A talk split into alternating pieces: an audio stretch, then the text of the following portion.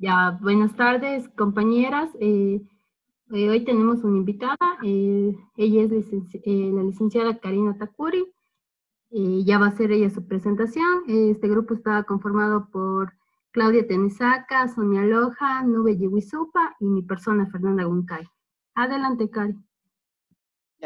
Muy buenas tardes, chicas. Mi nombre es Karina Takuri. Soy licenciada en Educación Inicial. yo trabajo en un centro educativo que es del, Estado, es, se llama Centro Infantil de Huichil.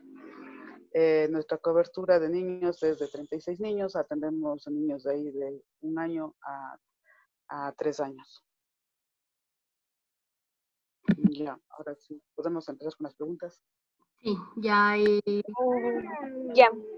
Eh, ¿Por qué es importante conocer la interculturalidad de cada niño en la educación inicial? Eh, bueno, eso vamos a, o bueno, lo damos de hecho, que la interculturalidad se empieza a conocer desde que el expresidente Rafael Correa llegó al poder. Eh, se da esto porque él empieza a hacer centros ya que sean más grandes, centros del milenio, entonces ahí llegan más, más niños de otros, de otros lados a, a estudiar. Y también se nos hace importante a nosotras como, como docentes saber de dónde viene el niño o qué costumbres o qué tradiciones tiene.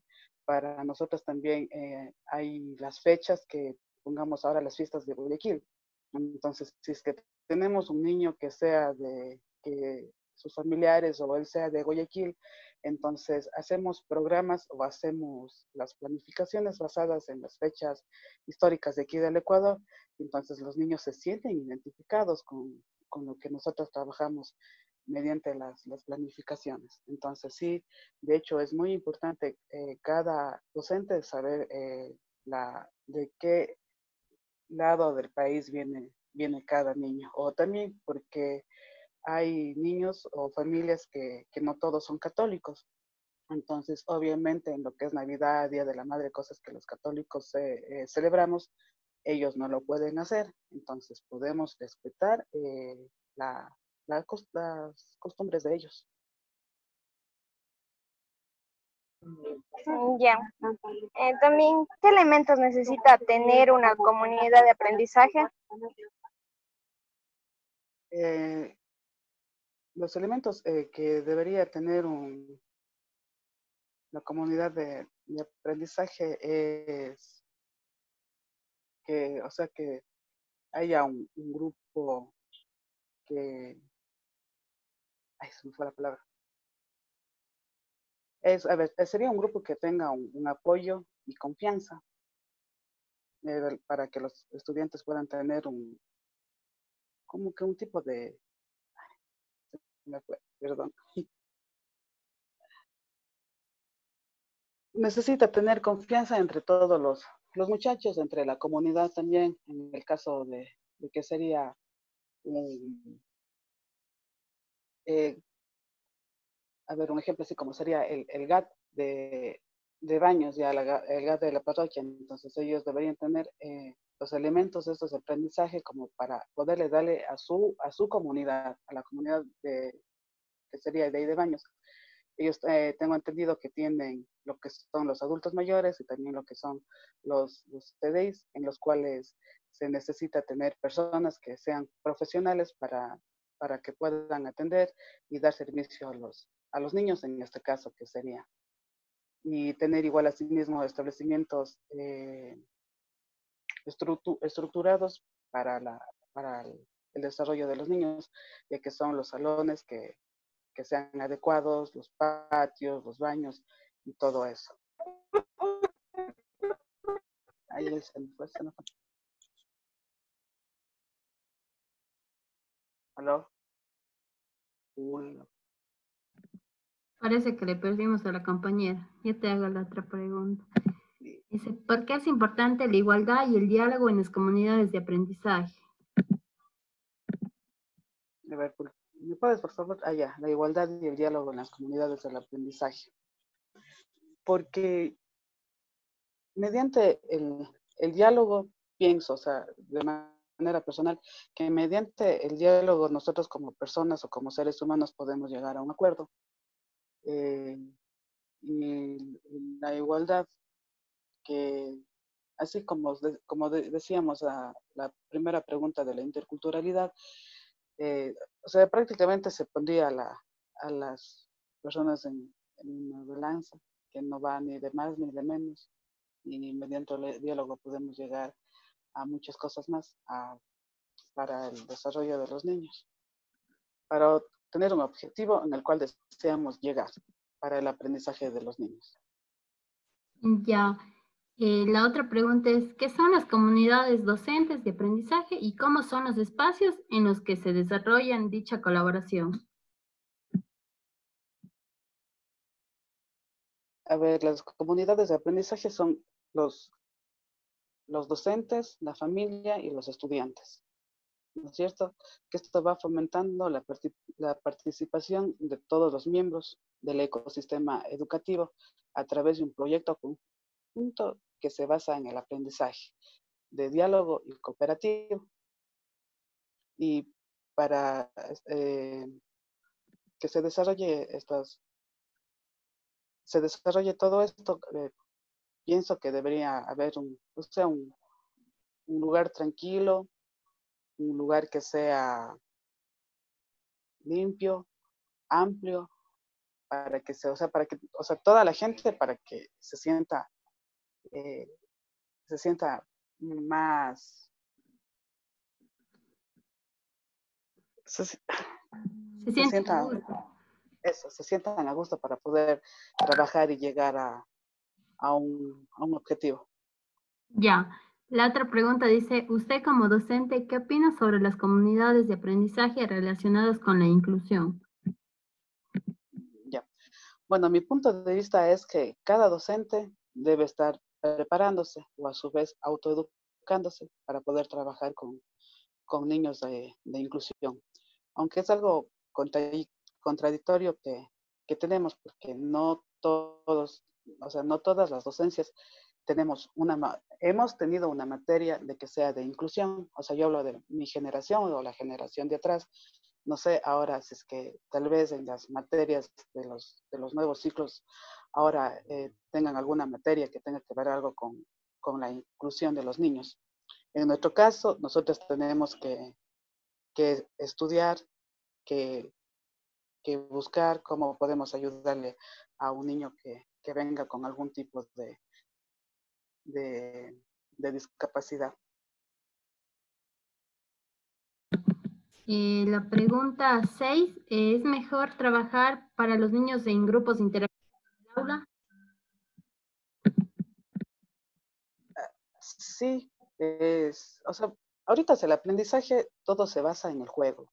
Eh, bueno, en nuestro, en nuestro círculo que nosotros tenemos, nosotras, todos los aprendizajes que les hacemos a los niños es, es todo mediante, mediante el juego. Entonces ellos van, a, van aprendiendo, o sea, de una manera mejor, ya que no lo toman solo como que, hey, se sienta ahí y aprendes, esto es el color azul o este es el color rojo, sino que a su vez hacemos que ellos mismos vayan explorando, vayan, vayan estimulando sus cinco sentidos ya que, digamos, un ejemplo, el color rojo, ya le hacemos que prenda, pero le hacemos que prenda mediante el tacto, que es haciendo masa de color rojo. Entonces, son experiencias que los niños van viviendo y van adquiriendo el aprendizaje como que se va quedando más para ellos. Es un, un aprendizaje significativo. Mm, ya, yo le voy a hacer otra pregunta, ¿sí? Eh, ¿Cree usted que se debería implementar charlas sobre comunidades de aprendizaje y por qué? Sí se debería implementar eh, las charlas, más que todo porque, como les decía anteriormente, eh, nosotros como, como docentes debemos seguir estudiando y estudiando porque hay cosas que, que, son, que son innovadoras, o sea, sacan algunas cosas, entonces una no debería quedarse ahí, sino sí debería eh, como que, seguir ahí estudiando y sí se debería mm, promover estas charlas para los, para los docentes. Y y asimismo para poderles enseñar a los, a los pequeños. Eh, otra pregunta sobre, sobre usted que está trabajando en, su, en la institución. Eh, ¿Se respeta la identidad de cada uno de los niños y, y personas que trabajan en el establecimiento? A ver, esta pregunta cree que en su unidad educativa donde usted trabaja se respeta la interculturalidad. ¿Eso es sí. Ya. Bueno, en nuestro centro sí. En, bueno, en el centro donde que yo trabajo y, y a nivel sería nacional, porque trabajo en los centros de desarrollo infantil, entonces yo pienso que sí, que sí todos eh, respetamos la, la interculturalidad de, de, los niños, porque no solo hay los centros aquí en Cuenca, en Quito, sino también hay en, en la parte del oriente y, todo eso. Entonces, nosotros ahora ya nos, nos han dado eh, charlas, nos han dado talleres, en la cual cómo podemos hacer para que los niños también no se sientan excluidos de su ciudad, sino también acá hacerles, llegar, hacerles tener una parte de su ciudad. Ya, eh, otra pregunta sería, ¿por qué es importante atender de manera integral a los niños y niñas de la primera infancia? A ver, si no bien se, se dice que, que, los niños, vamos desde, desde el vientre, los niños van, se van, van aprendiendo, bueno, no aprendiendo, no, sino que se van estimulando. Y una vez ya que, que ellos nacen, es importante tener esto en cuenta, ya que por edades ellos van desarrollando, eh, van desarrollándose y van adquiriendo o percibiendo lo que es el, el aprendizaje. Y ellos van, o sea, se les estimula de acuerdo a sus, a sus edades. Entonces me parece que sí es muy importante no dejar de lado la, el aprendizaje de la primera infancia de ellos. Eh, ya. Hablando de estimulación, ¿cómo podríamos estimular a los niños a temprana edad?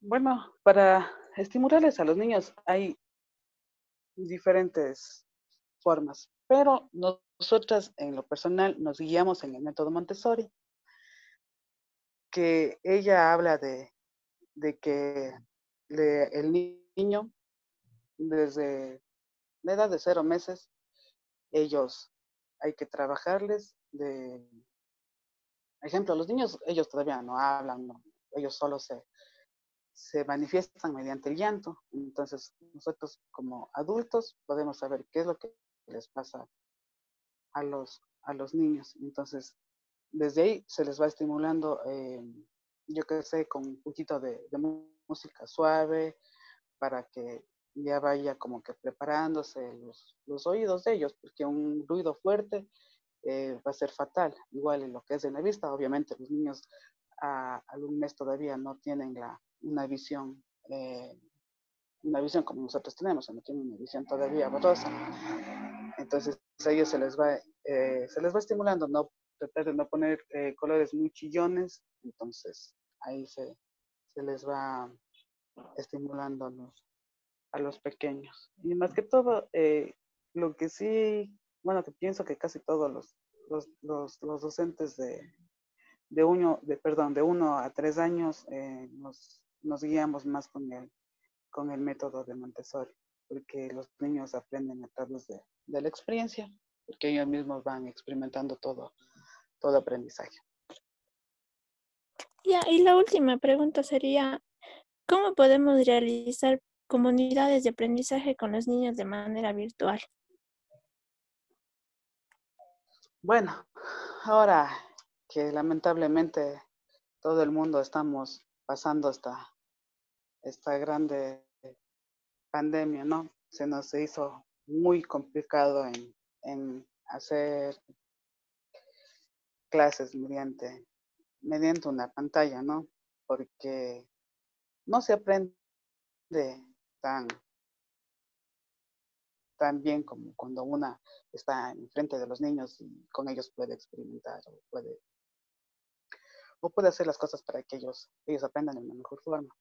Pero bueno, en vista de eso, casi la mayoría de, de docentes, creo que tantos preiniciales, iniciales, básica, bachillerato, eh, nos guiamos en unos, nos guiamos en, nuestra, nuestras planificaciones curriculares, en las cuales ahí se tiene el ámbito de aprendizaje, el ámbito de desarrollo, objetivos y, y destrezas. Y de ahí es que nos, guiamos para poder hacer eh, las planificaciones y para darles las clases a los, niños. Y obviamente con, la ayuda de las familias se da un aprendizaje oportuno.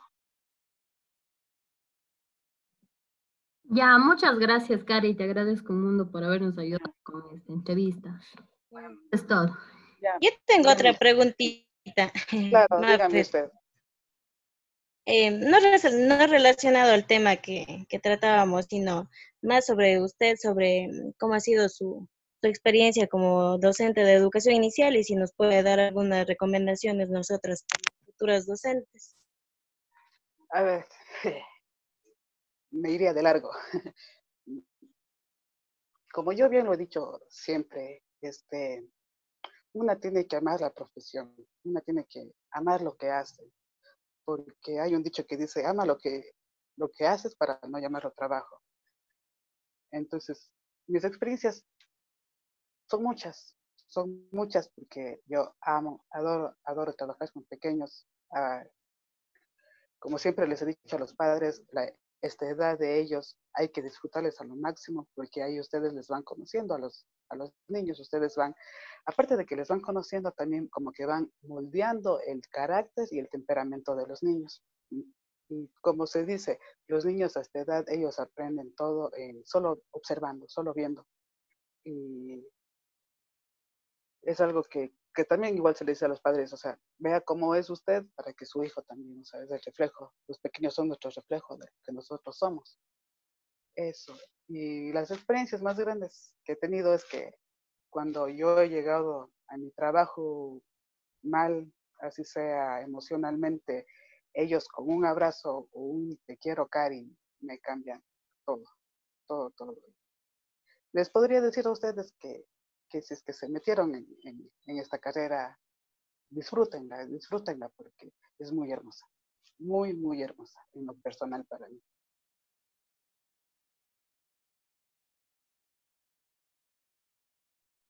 Ya, muchísimas gracias por, por la entrevista y haberse tomado un tiempo para, para nosotras y, y, sacarnos nuestras dudas y solventar algunas inquietudes que teníamos sobre el tema. Gracias ya chicas, espero haberles ayudado en lo, en lo que he podido.